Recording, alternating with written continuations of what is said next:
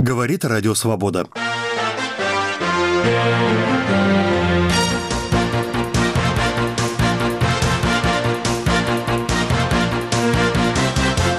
Разгон первомайских демонстраций в Петербурге. Появление видео с живым Абубакром Аль-Багдади. Где ждать новой беды? Патовая ситуация в Венесуэле после яростных столкновений. Здравствуйте. Об этом и другом в новом выпуске информационной программы «Итоги недели. Радио Свобода». Сегодня с интересными событиями последних шести дней вас познакомлю я, Александр Гостев. Итак, первая тема программы. Суды в Петербурге на уходящей неделе активно рассматривали административные дела в отношении задержанных правоохранительными органами участников согласованного первомайского шествия. В ночь на 2 мая на 10 суток каждый были уже арестованы исполнительный директор «Открытой России» Андрей Пивоваров и координатор местного штаба Алексея Навального Александр Шуршев. Их признали виновными в организации несогласованного публичного мероприятия. Всего 1 мая в Петербурге были задержаны почти 70 человек.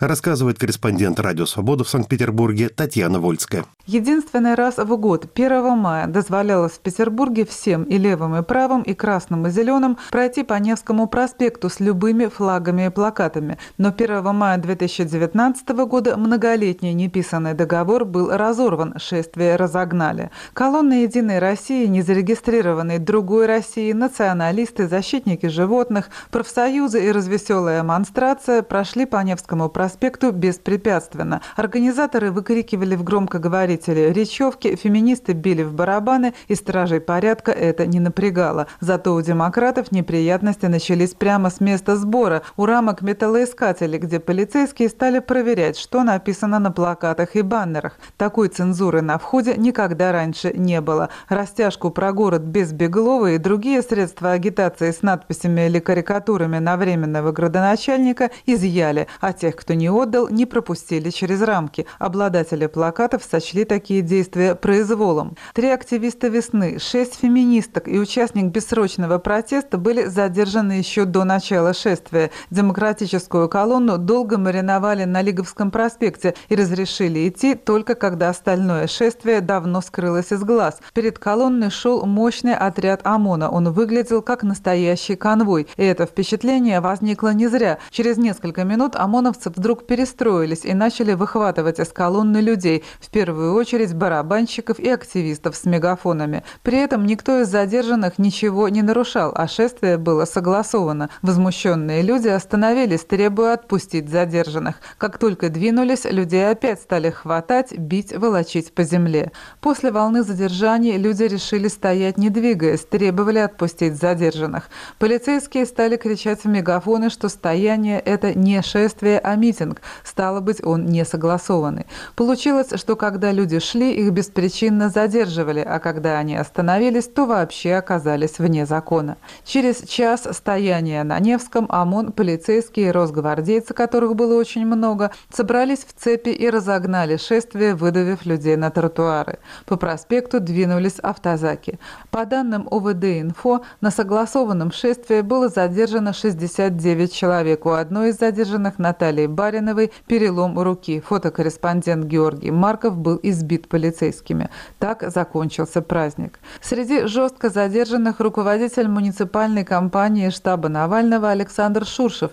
По сети разошлось видео, где он с Андреем Пивоваровым, представляющим незарегистрированную открытую Россию, пытается что-то спросить у полицейских. В это время сзади подбегает еще один полицейский и захватом за шею валит Шуршева на землю. Александр Шуршев и Андрей Пивоваров получили по 10 суток ареста за организацию несанкционированного митинга на санкционированном шествии. Депутат Законодательного собрания Петербурга Максим Резник тоже подвергся жесткому задержанию. Правда, его быстро отпустили. Ну, это был Беглов. Это было то, что Петербург ждет в ближайшие пять лет, если Беглов станет губернатором. Вот я считаю, так это нужно оценивать. По-другому никак невозможно, потому что это связано, безусловно, с именем городоначальников. До этого многие годы и при Матвиенко, и при Полтавченко, да, были сложные отношения оппозиции с властью, но при этом 1 мая был такой Юрьев день, когда люди могли иметь возможность выразить свою позицию. Сегодня это было полностью закрыто. Сделали все, чтобы занимать мирное шествие с э, понятными политическими лозунгами, которые могли власти не нравиться, но дело не в этом. Дело в том, что сегодня нам предлагают как баранам просто двигаться в сторону предопределенного какого-то решения от имени Единой России. Мы с этим не согласны, и вот и все. Мы будем с этим бороться в любом смысле, но когда товарищи будут на свободе все, мы это все вместе обсудим и решим, какие действия нам предпринять. Безусловно, так это мы не оставим. Максим Резник говорит, что когда остальные задержанные окажутся на свободе, они вместе обсудят дальнейшие действия, как преодолевать сложившуюся ситуацию. Руководитель филиала фонда «Русь сидящая» в Петербурге Динар Идрисов считает, что инициатива граждан высказать свое критическое отношение к действующей в России в Петербурге власти была грубо растоптана сапогами Росгвардии и полицейскими машинами. Впрочем, такие события правозащитник считает закономерными. Пока общество нормально смиряется год за годом, даже касаемо первомайской демонстрации, сначала задерживали людей с флагами ЛГБТ, и люди продолжали идти по Невскому дальше по тем маршрутам, которые им были согласованы. Следующий год задерживали в прошлом году с флагами иностранных государств. И люди продолжали идти, опять же, по тем маршрутам, которые им были согласованы. В этом году задерживали под флагами Российской Федерации плакатами, которые проявляли, видимо, неуважение к власти, к олицетворяющим ее персонажам, сказочным в том числе. Недовольство там. Люди сегодня остановились и сказали коллективное свое нежелание идти дальше по тому маршруту, требуя освободить людей. Вместо этого людей разогнали. Но ответ опять же за людьми. Будут ли демонстрации проходить в 2020 году и вплоть до 2024 года, или люди по-другому будут выражать свой протест, мы это увидим. Я лишь сожалею, что люди не предприняли более активных, но при этом мирных действий, например, сесть на асфальт на Невском проспекте и не уходить оттуда, пока не задержат всех или не освободят тех, кого задержали перед тем. Такие попытки были, да, но мир давно уже придумал технологию мирного сопротивления, когда власть проявляет абсолютный антагонизм к правам и свободам граждан. Очень важно говорить в такой ситуации правду и только правду. Правда заключается в том, что полиция смеялась сегодня сегодня над всеми, кто пытался задать ей хоть какой-либо конструктивный вопрос. Она смеялась над народными избранниками. Ответ был один. Ничего вам отвечать не будем. Мы делаем, что хотим. С тем, что дело нельзя так оставлять, согласен и депутат законодательного собрания Борис Вишневский. Это было беззаконие абсолютное, с моей точки зрения. Это было прямое нарушение прав граждан. Это был, на мой взгляд, состав уголовной статьи 149 о воспрепятствовании осуществлению законного публичного мероприятия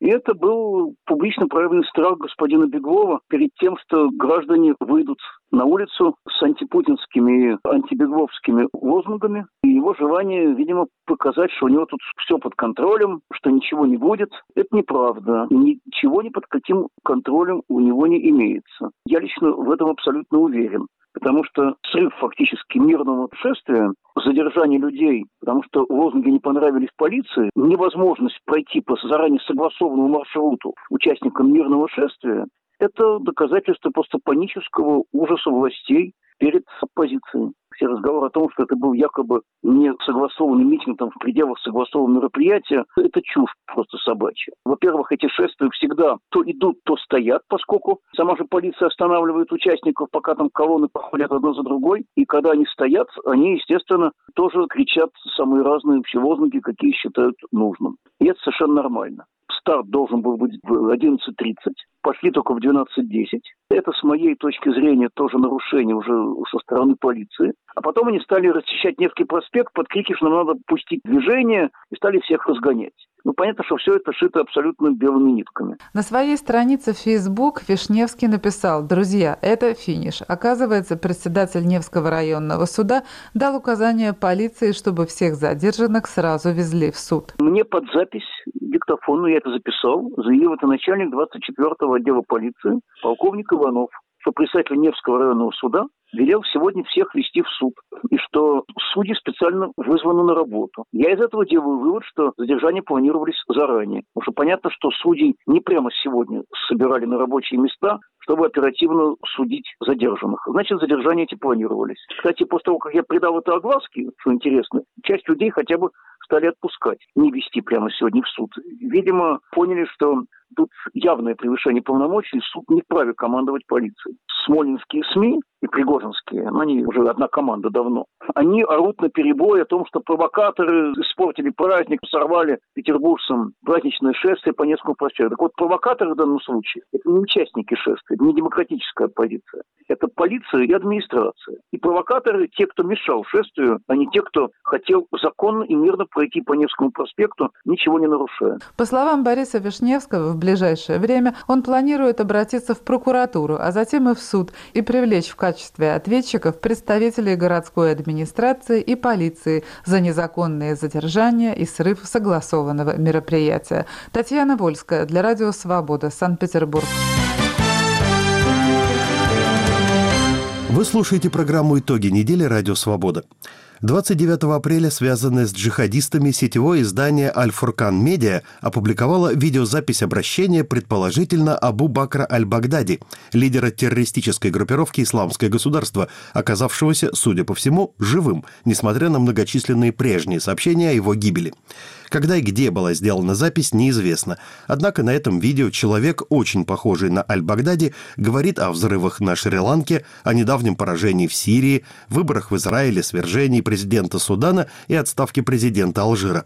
Он также упоминает единоверцев в Бельгии, Австралии и Саудовской Аравии, чтобы показать, как далеко простираются мощь и связи группировки, и заявляет, что ИГ будет мстить за убийство и тюремные заключения своих боевиков.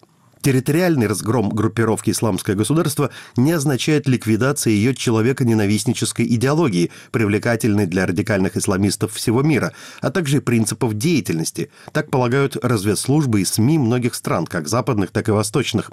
Аналитики уверены, что новой целью исламских фанатиков могут стать многие государства Азии и Африки. В первую очередь, привлекательные для иностранных туристов и располагающие известными курортными зонами и достопримечательностями.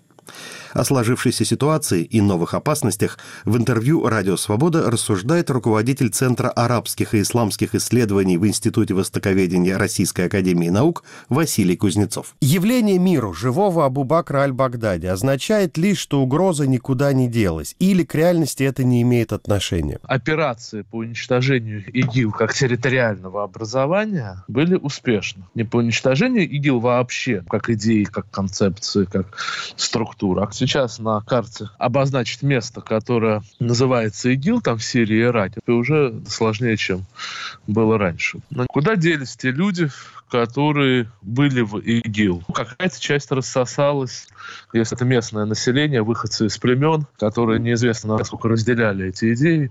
Да, вот то, что называют foreign fighter, иностранные боевики, иностранцы, которые приезжали в ИГИЛ, которых было то ли несколько десятков тысяч человек, то ли более сотни тысяч. Они же не все были уничтожены. Это символический ход и символический жест, который призван консолидировать и мобилизовать сторонников ИГИЛа э, не только там в Сирии и Ираке, но и в других частях света, которые напоминают, что мы есть, мы действуем, несмотря на то, что территориальное образование ИГИЛ уничтожено, но ИГИЛ как структура, оно сохраняется. Опасность, соответственно, с ним связанная, она тоже никуда не исчезает. Вообще радикальный исламизм, будь то ИГ, Аль-Каида или кто-то еще, это ведь действительно не организация, это идеология. И проникнуться джихадистскими идеями в любой момент может гражданин любого государства. Вот можно ли вообще рассуждать о гипотетической будущей победе? Над таким явлением? Сложная проблема, она много обсуждается.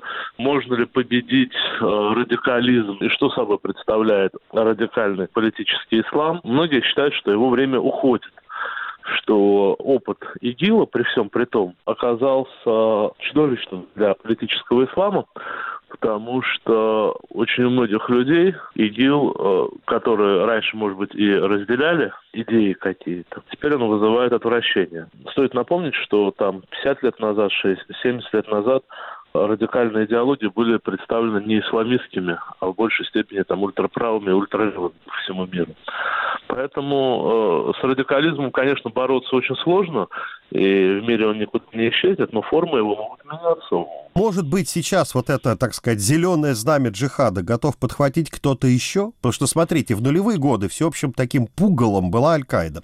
В последние десятилетия ИГ. Еще кто-то готов, может быть, появиться. И чем он может отличаться от предшественников, и чем он может теоретически привлечь единоверцев? Если мы посмотрим на вот этот вот транзит от Аль-Каиды к ИГ отношения между Аль-Каидой и ИДИЛом последние годы, то модель Аль-Каиды, модель такого сетевого взаимодействия сетевой структуры, не территориальной, она оказалась более успешной в каком-то смысле. С ней бороться гораздо сложнее, и она распространяется там по всему миру. Переход к попытке создания псевдогосударственного такого образования, он успехом не увенчался. Видимо, на это ставка сейчас делаться не будет. Больше вероятен, с одной стороны, возвращение частично к практикам таким аль-каидовским, практикам сетевых взаимодействий, ну и, конечно, которые будут осуществляться осуществляться прежде всего в тех регионах, где уже есть конфликты, где есть ослабленная государственность. И я думаю, что это будет в основном за пределами арабского мира, где ИГИЛ все-таки э, создал такое серьезное противоядие, да, выработал серьезную идиосинкразию к этому. Мы видим падение популярности исламистских идей в арабском мире. Я думаю, что более вероятно распространение на периферийных территориях исламского мира, условно так называемых. Это вот Африка южнее Сахары, ну то, о чем, собственно, говорил э, Абу Бахар в Багдаде. Меня вызывает сомнение по э, возможности распространения этого в Центральной Азии, несмотря на то, что некоторые центральноазиатские эксперты считают, что это вероятно. И я думаю, что возможно слияние между вот этим радикальным исламизмом и этнонациональными или этноплеменными протестными движениями в тех или иных регионах. Я помню, что на верность исламскому государству присягали джихадистские группировки по всему миру и действительно не только в арабском мире. От Нигерии до Филиппин. Можем мы перечислить те страны и регионы, где у них все-таки остались маломальски крепкие позиции, или где у них большой, как минимум, вот такой идеологический потенциал. Кроме Нигерии и Филиппин тут же вспоминается и Афганистан, и, конечно, Ливия, и Сомали, и так далее. Сами игиловцы говорили о том, что, например, в Европе среди беженцев, которые вернулись в Европу, от двух там, до четырех тысяч в их рядах есть э, бывших бойцов ИГИЛ, которые могут создать спящие ячейки. А я думаю, эта опасность существует, хотя в то же время заметить, что э, практически все теракты, которые в Европе совершались, завершались не беженцами, приехавшими, а людьми там второго, третьего поколения, гражданами государств Евросоюза. Что касается других территорий, то я думаю, что э, Ливия это довольно сомнительно, хотя как, до какой-то степени да, но пока что его по факту мы не наблюдаем. Э, в тех случаях, когда действительно где-то образуются какие-то идиловского типа образования на территории Ливии, они берут идеологию ИДИЛ, но решают э, локальные задачи. Я думаю, что э, есть опасность для Мали. Вообще вот э, Западная Африка, западная часть Сахеля, она больше подвержена угрозе сейчас. Я думаю, что угрозе подвержен Сомали, который вы упомянули, ну и, возможно, Судан в случае дестабилизации обстановки. А Юго-Восточная Азия с ее многими сотнями миллионов мусульман в Индонезии, в Малайзии, на Филиппинах, но не только. Тут уже вопрос масштабов. Террористическая угроза, в принципе, она существует везде. Она и в Юго-Восточной Азии существует, и в других э, регионах. Но она далеко не всегда связана с э, ИГИЛ как главной организацией. Она чаще связана с э, эндогенными какими-то структурами, которые, да, могут заимствовать игиловский опыт. Конечно, могут. Мы живем в открытом мире, они тоже живут в открытом мире и в открытом информационном пространстве. Но а, происхождение у них, как правило, локальное. Мы видели там теракты в Шри-Ланке, которые могут вызвать некую ответную реакцию со стороны радикальных представителей других конфессий. И здесь возможно появление такого порочного круга насилия во, всей вот территории Южной и Юго-Восточной Азии. Для России насколько серьезна эта угроза? Будь то спящие ячейки исламского государства, прибежавшие обратно разгромленные бойцы ИГ, вернувшиеся там куда-то на Кавказ, мусульманские республики, может быть, по Волжье, а просто и в Москву, в Санкт-Петербург. И просто собственная радикализованная молодежь, которая тоже никуда не делась. То, что называют опасность возвращения да, а, бойцов, она во многом преувеличена. Потому что э, мне кажется, что в большей части случаев эти бойцы они стараются не возвращаться сюда, потому что здесь их может ожидать тяжелые последствия. Стараются переносить свою деятельность в какие-то на новые регионы. Что касается возможности радикализации, продолжения радикализации, ну, она, конечно, существует. Но, в принципе, мы видели, что за последние годы российские спецслужбы показали довольно высокий уровень профессионализма в борьбе с этим. И несмотря на то, что число выходцев из России граждан России, которые решили уехать в ИГИЛ, было довольно велико. Угрозы внутри страны, они были в основном купированы. Никакой радикальный исламизм сегодня не мог бы развиваться до угрожающих степеней без финансовой подпитки и без информационных технологий. И в этой связи я хочу упомянуть те силы, которые так или иначе стояли у истоков. Ну, например, Саудовскую Аравию в первую очередь, но не только. Они, раз уж мы говорим о Востоке, выпустили джинна из бутылки много лет назад, которому сами потом, наверное, не рады оказались, скорее всего. Вот взгляды на мир у них изменились? По поводу так называемого финансирования ИГИЛ со стороны государства залива, в том числе Саудовской Аравии, их часто в этом упрекают и много про это говорили. Далеко не всегда эти обвинения заслужены и справедливы, но мы видим, что в последние годы королевство Саудовской Аравии, оно принципиальным образом изменило в любом случае свою религиозную политику.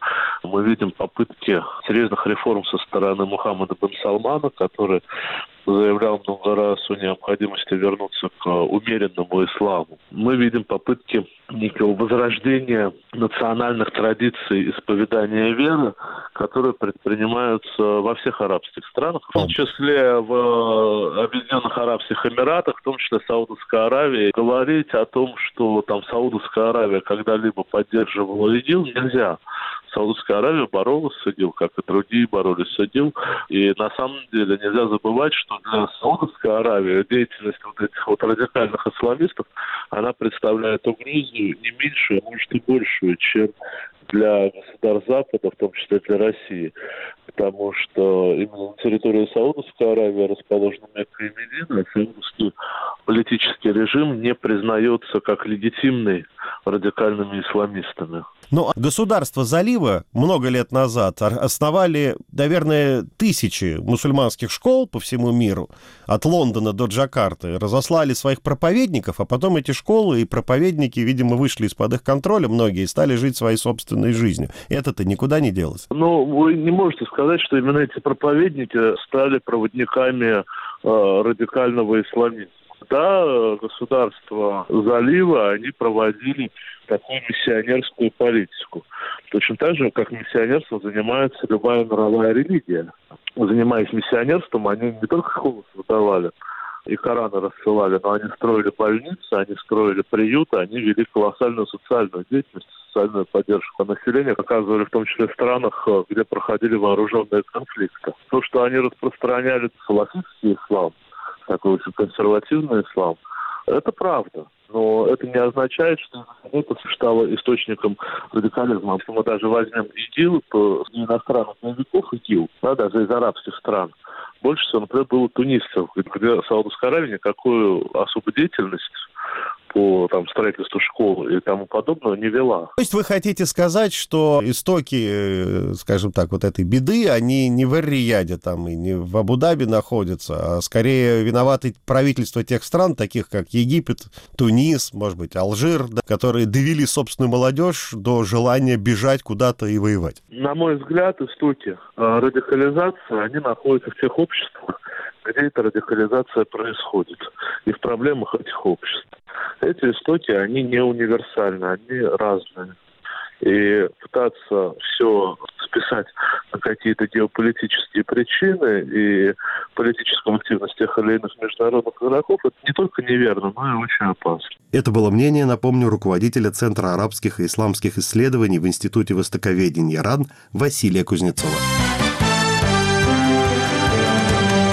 Слушаете программу «Итоги недели. Радио Свобода» у микрофона Александр Гостев. Венесуэла после нескольких дней потрясений на уходящей неделе вновь, очевидно, погружается в политический тупик. Уже идет четвертый месяц противостояния между правящим режимом чивистов во главе с президентом Николасом Мадуро и оппозицией, которую возглавляют спикер Национальной ассамблеи Хуан Гуайдо, объявивший себя временным президентом, и теперь освобожденной группой мятежных военных из-под домашнего ареста Леопольда Лопес. Поскольку стороны никак не могут нанести друг другу решающий сокрушительный удар, Венесуэла все глубже впадает в хаос и отчаяние. Вот что рассказывает один из местных журналистов, фотокорреспондент, пострадавший 30 апреля. В него стреляли резиновыми пулями бойцы правительственных сил безопасности. Я получил 62 резиновых пули. Я перестал чувствовать свое тело. Пули летели мне в спину и в руку. Я лежал на земле, когда они начали стрелять. Это не было так, что они стреляли издали или я убегал. Я лежал, и они стреляли в упор. Есть ощущение, что оба лагеря крепко окопались на уже завоеванных позициях, и обе стороны слишком сильны, чтобы уступить и признать поражение, и одновременно слишком слабы для явной победы. Что может случиться дальше? Улицы Каракаса в четверг, пятницу и субботу достаточно спокойны после вспышек насилия в предыдущие дни. Новый план Гуайдо и Лопеса состоит в том, чтобы устроить в стране всеобщую забастовку, хотя дата ее пока не определена. Насколько она окажется эффективной для давления на правящую власть в Венесуэле с ее разрушенной экономикой и истощенным населением, пока это остается под вопросом. Перед венесуэльской оппозицией и поддерживающими ее странами мира во главе с США сейчас стоит непростая непростая задача – придумать новый путь продвижения вперед. Небольшая группа национальных гвардейцев присоединилась к лидерам оппозиции, но нет никаких признаков того, что какие-либо другие военные подразделения Венесуэлы прислушались к призывам мятежников. 3 мая президент страны Николас Мадуро заявил – Военные не побоялись сказать «нет» предателям и участникам попытки государственного переворота. Пришло время защищать право на мир. Вчера я также рассказал людям, что хотят устроить заговорщики. Гражданская война, пулемет против пулемета, танк против танка, чтобы мы, братья, убивали друг друга. Эту альтернативу они предлагают Венесуэле, чтобы напасть на политическую власть, привести к ней президента с помощью пулеметов и винтовок и игнорировать игнорировать Конституцию. Нет, этого не может быть, братья военные. Госсекретарь США Майк Помпео на этой неделе допустил возможность применения военной силы в Венесуэле в случае, если развитие событий в этой стране не оставит Вашингтону, как он выразился, иного выхода. При этом Помпео подчеркнул, что для мирного урегулирования кризиса в Венесуэле США намерены использовать все дипломатические и политические инструменты. При этом госсекретарь США уверен, что в силовых структурах Венесуэлы давно уже работают сотни связанных с Россией специалистов. По словам Помпео, после того, как в Венесуэлу прибыли кубинские военные, российская сторона последовала их примеру. Вашингтон не хочет допустить, чтобы страны, которые хотят подвергнуть Америку опасности, имели бы опорный пункт в нескольких сотнях миль от ее территории, подчеркнул Помпео. Напомню, что около 100 российских военных прибыли в Венесуэлу в марте. В Москве и Каракасе заявили, что они будут участвовать в реализации ранее заключенных соглашений о военно-техническом сотрудничестве. В США действия Москвы резко осудили. Президент США Дональд Трамп в своих выступлениях на этой неделе каждый день так или иначе упоминал венесуэльский кризис. Жестокие репрессии против венесуэльского народа должны прекратиться и как можно скорее. Люди голодают, у них нет еды, нет воды, а ведь это когда-то была одна из самых богатых стран в мире. Поэтому мы желаем им всего наилучшего, и мы будем там, чтобы помочь. В Министерстве иностранных дел России заявили, что встреча Майка Помпео и министра иностранных дел России Сергея Лаврова согласована и может состояться 6-7 мая на полях министерской сессии Арктического совета в Финляндии. Ожидается, что одной из главных тем переговоров станет ситуация в Венесуэле. Сам Хуан Гуайдо также не исключает возможности иностранного военного вмешательства для свержения режима Николаса Мадуро. В беседе с местными журналистами он уточнил, что это крайняя мера, а перехода власти нужно добиваться мирным путем. Гуайдо утверждает, что действующего президента не поддерживают сотрудники национальной разведки СИБИН. Он также призвал своих сторонников прийти в субботу, 4 мая, к воинским частям, чтобы призвать военнослужащих присоединиться к протестующим. Другой лидер оппозиции Леопольдо Лопес утверждает, что общался с командирами различных родов войск и что те якобы согласны с идеей отставки Николаса Мадуро. Мы призываем присоединиться всех военных, всех гражданских лиц, всех венесуэльцев, которые любят нашу страну, которые готовы к прекращению узурпации. Диктатура скоро закончится.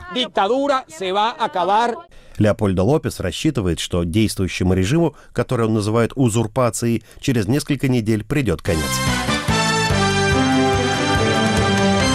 Вы слушаете программу «Итоги недели. Радио Свобода». У нас на очереди постоянная рубрика «Телерейтинг». О том, какие главные темы превалировали на уходящей неделе на федеральных российских каналах, я беседую с независимым московским телекритиком Славой Тарощиной. Слава, тему российских паспортов для украинцев, жителей ДНР и ЛНР в России обсуждают уже вторую неделю, потому что для этого появляются все новые поводы. На российском телевидении на уходящей неделе новые поводы для обсуждения вот этой темы нашлись? Уходящая неделя в основном посвящена праздникам, так что, слава богу, у нас нет возможности видеть наши любимые дневные ток-шоу и наших любимых, кавычки, э, ведущих, там я веду Шенин, Соловьев, Киселев и прочее. Но, тем не менее, в конце прошлой недели, когда еще эти темы присутствовали, то, конечно, было огромное количество таких жизнеутверждающих репортажей о том, как вот сначала в городе Новошахтинск там стали выдавать паспорта, жителям Луганска, а потом и в Донецке, как выстраиваются люди в очереди, как люди счастливы. Было очень много синхронов и очень много обсуждений этой темы. Так что я думаю, что как только праздники закончатся, эта тема опять будет доминировать. Но прошла вот эта вот заочная такая как бы полемика между Путиным и Зеленским и прошла. Я хочу сказать, что вот для меня как-то стало окончательно ясно, часто задают этот вопрос, и я сама себе его задаю, на отношение нашей пропаганды к Зеленскому и к тому, что вот явно как-то Россия не очень жаждет наводить мосты с Украиной, потому что был замечательный такой момент. Новый президент, который еще даже не президент, который держит себя вполне, так сказать, нормально, не говорил никаких таких острых вещей, не подавал никаких особых поводов для гнева нашего пропагандистского. Но вот теперь уже стало окончательно ясно, какой амплуа будет у Зеленского, это амплуа шута, амплуа клоуна, человека, который плохо смыслит в политике и, в общем-то, марионетка других больших дядей. На канале НТВ начинается шоу «Магия», это шоу 2011 года, которое вели Зеленский и Татьяна Лазарева. Тогда это шоу не пошло в эфир. Это действительно шоу о магии, о фокусах. Оно соответствует вполне своему названию. Не так, чтобы было очень интересно, но, тем не менее, теперь это уже под новым некоторым соусом запускается в эфир. И оно звучит примерно так, что Владимир Зеленский давно знал толк в фокусах. Продюсером этой передачи был Тимур Вайнштейн. Тогда она не пошла в эфир, может быть, даже не за самого высокого качества, а, скорее всего, потому что ее вела Татьяна Лазарева, тогда была Болотная, Лазарева ходила в оппозиционерах, собственно, она и была оппозиционеркой, и вот тогда прикрыли. Но теперь вот этот Тимур Вайнштейн, он уже возглавляет канал НТВ, ну и почему бы не запустить э, шоу свое, почему бы не вернуть деньги, которые были когда-то на это шоу потрачено. И вот этот вот пример вообще очень характерен для всей нашей пропаганды. То есть она очень идейная, но почему бы еще и немножечко на этой идейности не заработать денежек? Слава, вы сами сказали, что праздничная тема, она превалирует сейчас на российских телеканалах, но раз уж мы говорим о чем-то таком, на первый взгляд, легковесном. Может быть, вспомним, как э, продолжаются баталии вокруг финала очередного сезона вот этого музыкального шоу «Голос дети», потому что я так понимаю, что баталии эти не утихли. Да, баталии эти не утихли. Когда только появился шоу «Голос», а это, естественно, лицензионное шоу, у нас вообще нет ничего своего на телевидении уже давно, а это было вполне приличное шоу, но я обратил внимание на голосование. Оно мне сразу казалось очень подозрительным. Что я имею в виду? Это не моя музыка, это не мои люди, мне это было неинтересно как человеку, э, но интересно как профессионалу. И вот как только начиналось шоу, сначала идут слепые прослушивания, потом идут поединки, вот на стадии поединков я практически ни разу не ошиблась в выборе победителя. То есть я всегда знала, кто победит. И это далеко не, не потому, что побеждает лучшее. То есть всегда какая-то подтасовка всегда была. И вот сейчас, например, вот отец Фоти, который очень возмущается, он тоже был победителем несколько лет назад, он возмущается, говорит, что вот дочка Алсу незаслуженно получила награду, но ведь он и сам тоже получил как бы не, ну, не то, что вполне заслуженно, просто было ясно. Как только он появился, он тогда был в группе, которую возглавлял Григорий Лепс, и вот, понимаете, в ту пору как-то особенно был актуален наш э, такой негласный лозунг православие, самодержавие, народность, вот эта вот уваровская триада всегда вечная для России. Было ясно, что он победит, и, и многие были очень недовольны и считали, что и тогда были другие претенденты. Там всегда были проблемы с подсчетом голосов, и это всегда было ясно, и всегда были люди, которые возмущались этим. Но вот теперь, что любопытно, мне кажется, это такой откровенный, абсолютно откровенный классовый конфликт. Бедные против богатых. Это люди, которые считали, что у них есть одна отдушина, да, все остальные голосования в стране вообще не работают. Вообще этот институт не работает в стране. А вот здесь вот всем казалось, что должен быть хотя бы какой-то порядок относительный. И вот стали выяснять, что там э, с одного IP-адреса и, и с одного телефона посылали по 20 смс -ок. Это было ясно и раньше. Но вот этот вот открытый такой социальный конфликт, причем я хочу заметить, что и сама Алсу, она одна из лучших представительниц нашего шоу-бизнеса, и у нее, конечно, есть один большой недостаток, что она э, и сама дама состоятельная, и она из очень состоятельной семьи, и вот это вот не могут простить. И в этом смысле, как конфликт такой откровенно классовый конфликт, которого в нашем обществе не было давно, мне кажется, это достаточно любопытно. Кстати, упомянутому вами только что Григорию Лепсу, только что же Литва навеки вечные запретила въезд на свою территорию как яркому представителю того, что называется российской пропагандой. Это я так изящно перехожу к внешнеполитическим темам, которые тоже хотелось бы упомянуть в нашем с вами разговоре. Вот хоть какие-то такие темы, несмотря на праздники, звучали? Может быть, конфликт в Венесуэле или что-то еще? Понимаете, Лепс, в общем, очень яркая такая фигура, и э, насчет его предпочтений, я не знаю, что там у него произошло с прибалтийскими республиками, это вообще не моя проблема. Я только хочу сказать, что как раз Лепсу принадлежит такое примерно выражение, я сейчас цитирую по памяти, он говорил, где лучше платят, там и Родина. Теперь Венесуэла, как только начался этот конфликт, где-то с начала года, в сети ходили бесконечные методички о том, что должны говорить каналы об этом конфликте, что можно говорить, чего нельзя говорить. Все, как телеканалы отражают этот сюжет, доказывает справедливость. То ли эти, эти уже э, методички были написаны постфактум, то ли действительно им следует. Но на самом деле, при всей остроте проблемы, я бы сказала, это был не первый, не главный сюжет. Это всегда в иерархии новостей, это где-то третья, четвертая, пятая, шестая и дальше новость. Вот единственное, кто более или менее останавливался на этом конфликте подробно, ну, попытка хотя бы как-то удержать лицо, это такая программа на Первом канале «Большая игра», которую ведет Марина Ким, американско-русский публицист «Саймс» и Вячеслав Никонов. И вот там эта тема была очень подробно, было сразу сказано, что это Карибский кризис образца 2019 года. Марина Ким даже ездила и даже взяла интервью и у Мадура, и у Гуайдо, и как-то шел параллельный монтаж по пару фраз от каждого, по пару абсолютно общих фраз, и ничего из этого толком было непонятно. Такое наиболее какое-то адекватное какое-то объяснение я нашла, как ни странно, на канале «Царьград». Который настроен весьма решительно и считает, что Россия проигрывает США Венесуэле. Ну а дальше весь набор э, пропагандистских лозунгов о том, что США считает все западное полушарие своей вотчиной, не намерена ни с кем договариваться. И вот все примерно в таком же духе. А теперь обсуждается э, встреча Лаврова с Помпео, но уже готовят зрителей к тому, что от этой встречи ничего хорошего ждать нельзя, потому что нет никаких точек соприкосновения.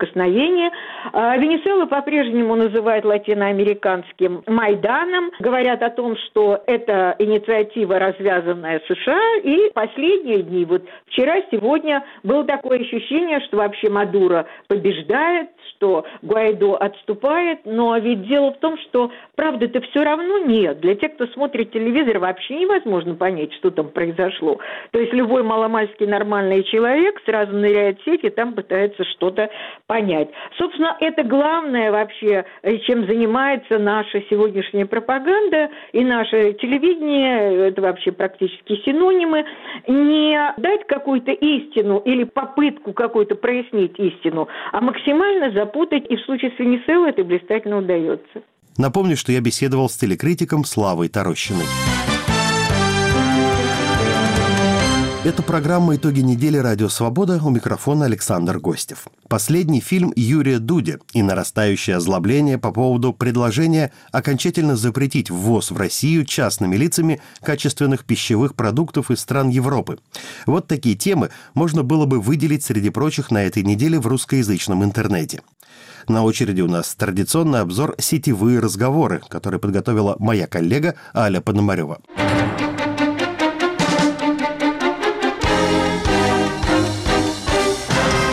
Фильм Юрия Дудя «Колыма. Родина нашего страха» был опубликован на YouTube чуть больше недели назад. С тех пор его посмотрели уже более 10 миллионов раз, и дискуссии о нем не стихают. Споры подогрел Захар Прилепин. В колонке под заголовком «Мороженый Дудь для детей» на сайте «Свободная пресса» писатель сравнил сталинские репрессии со Второй мировой войной и пришел к выводу, что репрессии были не такими уж страшными. Уже после пика репрессий, друзья мои, к нам в гости пришли чудесные белолицые европейцы в огромном количестве. Они убили 20 миллионов мирных людей. Колымская история по масштабам и по смыслу несопоставима с той войной и той мясорубкой, потому что на Колыме сидело огромное количество жулья, негодяев, убийц, реальных шпионов.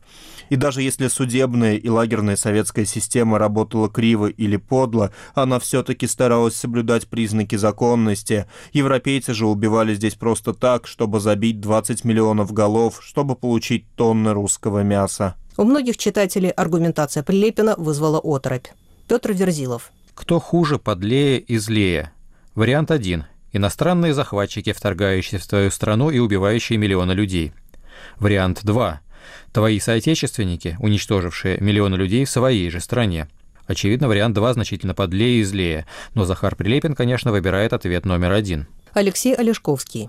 На Пасху русский писатель Прилепин объясняет Дудю, что сдохнуть в сталинских лагерях было куда как логичнее, чем от рук фашистов. Хорошо, когда экзистенциальный выбор вершится в ретроспективе после яичка с куличком, осенившись крестиком. Кирилл Шулика. Прилепин, кстати, умную вещь сказал, хотя сам того и не понял. Действительно ведь, кого не сгноил в лагерях Сталин, того убил Гитлер. Абсолютно равновеликие фигуры. Только один убивал чужих, а другой своих. Вот так наш бывший боец ДНР проговорился. Писателя обвиняют в том, что он банально позавидовал успеху видеоблогера. Геннадий Смирнов. Это же обида. Прилепин не вылезает из телевизора и привык считать себя невероятно важной фигурой. Но 10 миллионов просмотров ни одно его видео не наберет даже до пенсии. Тут любое звереет. Ирина Анисимова. Вымученный, высосанный из пальца ответ неосталинистов. Впрочем, от Прилепина и Ко и ждать-то ничего другого нельзя. Демагогия и вранье – их инструменты в спорах. Более 10 миллионов просмотров, более 500 тысяч лайков. А ведь их реально корчит от этих цифр как бесов. Можно ли читать книги человека, который публикует подобные колонки? Многие на этот вопрос отвечают для себя отрицательно. Сергей Пархоменко. Давайте, расскажите мне кто-нибудь еще, что Захар Прилепин хороший писатель.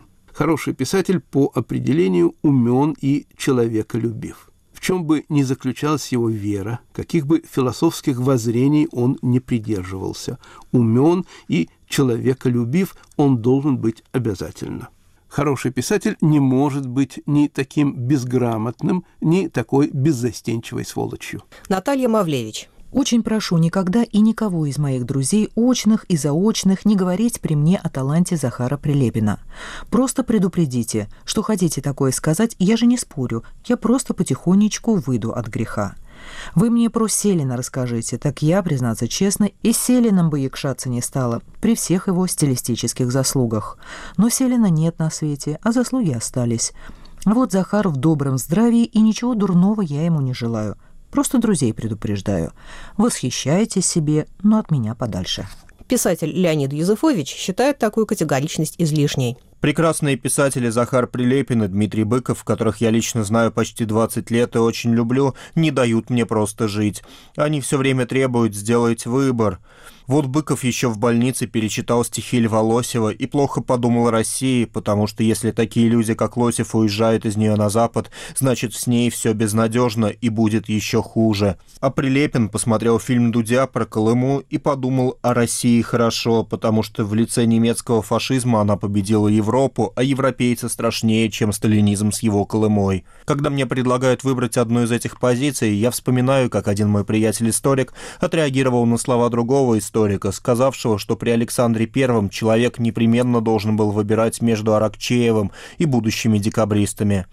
Мой приятель сказал, это все равно, как предложить человеку застрелиться или выпить яду, когда он просто может выйти в соседнюю комнату. Можно быть против либералов, но при этом не оправдывать репрессии, считает Дмитрий Альшанский. Это такое мышление, в рамках которого принципиально важно, что думает ненавистный X по любому поводу, и надо занять ту позицию, которая этому X максимально противоречит, и по каждому поводу надо исходить из того, что мнение X правильно быть не может, раз он сам человек нехороший. Вот это постоянное отталкивание от X и его картины мира, а X тут работает коллективный Дмитрий Быков, Виктор Шендерович, Сергей Пархоменко и так далее, и приводит к воспеванию товарища Сталина. Не хватает моральных сил признать, что если самый последний негодяй говорит, что дважды два – четыре, то это прискорбно, конечно, но арифметику не отменишь. А кого-то огорчает, что тема репрессий до сих пор вызывает такие ожесточенные споры. Игорь Иртеньев. Скоро все открытое закроют. Скажут, мол, ошибочка была а потом зарытое отроют и посадят во главе стола. Так и не зарыли мы с тобою до конца чудовище рябое. Видно, понапрасну жизнь прошла. Но в то же время, пока есть фильмы наподобие тому, который снял Юрий Дудь, еще не все потеряно. Мария Слоним. Сегодня интернет – это своего рода сам издат с огромными техническими и всяческими другими преимуществами. А фильм о самой страшной трагедии страны в 20 веке, коснувшийся и уничтоживший десятки миллионов человек, посмотрели 10 миллионов. Радоваться или грустить? Конечно, радоваться, что так много оказалось неравнодушных, но все равно грустно, что так мало. Николай Травкин. Интервью Юрия Дудя с Ивлеевой в Ютьюбе за 8 месяцев набрало почти 24 миллиона просмотров. Это на сегодня рекорд. Колыма, родина нашего страха, за неделю посмотрели 9 миллионов 400 тысяч человек. Эта цифра ставит под сомнение все чаще звучащее утверждение, что мы, россияне, народ окончательно пропащий. А когда Колыма обойдет по просмотрам Ивлееву, надежда перейдет в уверенность, что рассвет близок и Россия пошла к выздоровлению. С тех пор, как ввели продовольственные антисанкции, россияне уже привыкли возвращаться из заграничных отпусков с чемоданами, набитыми сыром и хамоном. Но и эту возможность хотя бы иногда сыпать на макароны настоящий пармезан могут отнять. 25 апреля крупные компании-производители мясных продуктов выступили за то, чтобы запретить ввозить в Россию мясную и молочную продукцию для личного пользования. В ответ на всплеск возмущения по этому поводу глава компании «Мираторг» Виктор Линник назвал недовольных балаболами. Общественности нужно думать о развитии собственной страны, а не о хамоне и пармезане, чем мы и занимаемся постоянно. Из ничего истерику закатили балаболы. В интервью Forbes Виктор Линик заявил, что сам он никогда не ввозил из-за границы сыр и другие деликатесы. Хамон нужно есть в Испании, бризаолу в Италии, пармезан во Франции. Если мне что-то нужно в России, я иду и покупаю местную продукцию. В сети на эти слова отреагировали саркастическими комментариями. Твиттер не резидент. Президент Мираторга считает, что пармезан производят во Франции. Но вот такой вот президент. Константин Калачев. Дарю рекламный слоган для общепита. Хамон надо есть в Испании, пармезан в Италии, а борщ в нашей столовой. Кристина Потупчик. Не покупай пармезан, не совершай ошибку. Зачем тебе хамон, если ты кушаешь шейку? В Европе невкусное все, особенно санкционка. Только в уборную, не то, что наша тушенка. Необходимость нового запрета отечественные производители мяса и молока объясняют тем, что с заграничными продуктами в страну могут проникнуть возбудители опасных болезней у животных. Например, вирус африканской чумы свиней, который распространяется в том числе и через пищу. Такие запреты действуют во многих других странах мира, напоминает один из предпринимателей, поддержавших эту инициативу, Вадим Дымов. Я поддержал это решение только потому, что хочу, чтобы в Россию не попал вирус африканской чумы свиней. В одних странах продукты проходят необходимую сертификацию, а в других нет. Кроме того, в Европе за последние пять лет участились случаи возникновения очагов АЧС. Понятно, что никто не хочет лишить людей деликатесов, я и сам их покупаю. Но если в системе контроля есть дырки, через которые может просочиться вирус, значит, надо принимать меры. Подобные запреты есть и в других странах. Попробуйте-ка ввести палку колбасы в Америку или Австралию. Однако многие пользователи соцсетей считают, что речь идет о банальном протекционизме туризме. Василий Обломов. На фоне новостей о том, что почти все молоко в России делается из пальмового масла, что Роскачество оказалось не в состоянии найти нормальных яиц, что колбаса в России опасна для жизни, объяснять запрет на ввоз еды из ЕС заботой государства о здоровье граждан выглядит жутким лицемерием. Александр Кынев. Не африканская чума свиней, а свиньи из российского крупного бизнеса. Тон заявлений Виктора Линника возмутил многих настолько, что в сети распространяются призывы бойкотировать продукцию Мираторга и других компаний, поддержавших запрет на ввоз в чемоданах сыра и колбасы. Сергей Елкин. Хамон я не люблю, но присоединюсь к бойкоту продукции Мираторг и Дымов. А нече. Александр Плющев. Хороший повод, чтобы попробовать бойкотировать продукцию Мираторга. Слава богу, дерьма под видом мяса у нас на полках супермаркетов завались. Потребитель найдет из чего выбрать. Анна Наринская. Запрет на ввоз в багаже хамона и пармезана предложили четыре компании – Мираторг, Черкизова, Ремит и Велком. Их поддержал Дымов. Были бы мы посолидарнее, смогли бы организовать бойкот продуктам этих компаний. Я лично продукты этих компаний, во всяком случае, в ближайшие месяцы покупать не буду.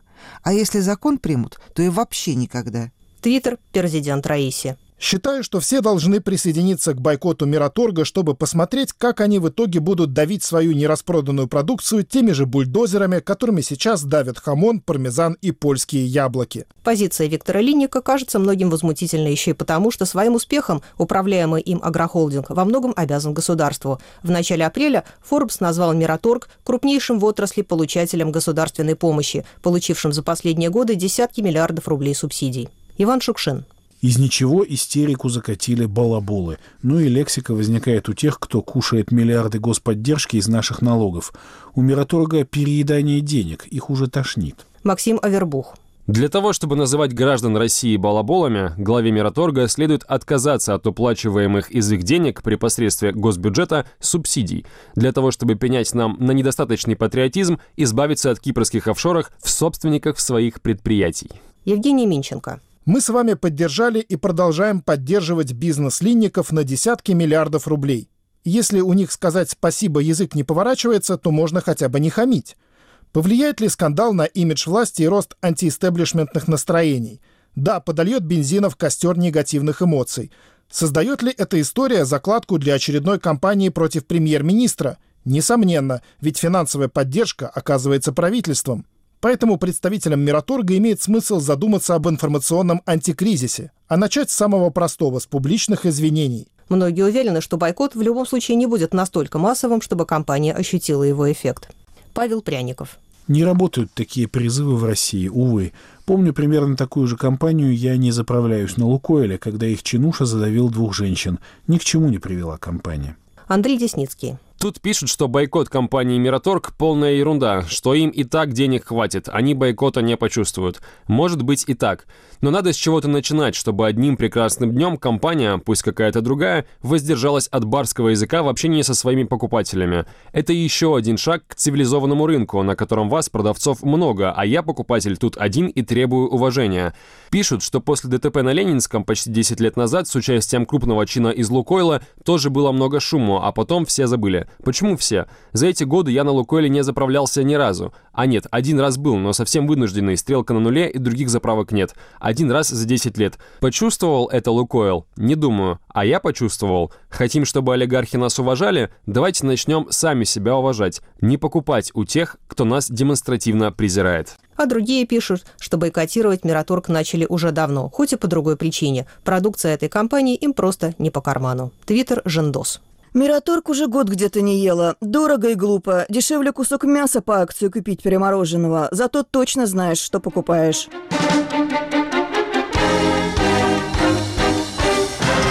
Обзор сетевые разговоры, подготовленный моей коллегой Алей Пономаревой, завершит программу «Итоги недели. Радио Свобода». Рассказ о знаковых и интересных, на мой взгляд, событиях 18-й по счету недели этого года. С вами был Александр Гостев, которому помогал звукорежиссер Илья Бобчинецкий. Я с вами прощаюсь. Всего вам доброго.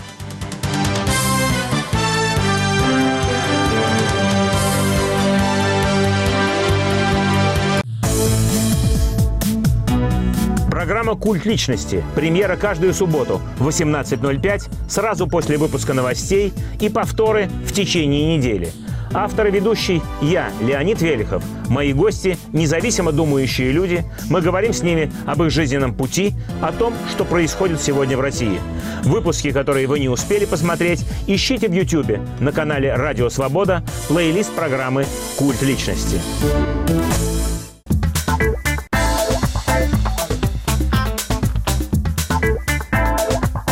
Говорит Радио Свобода.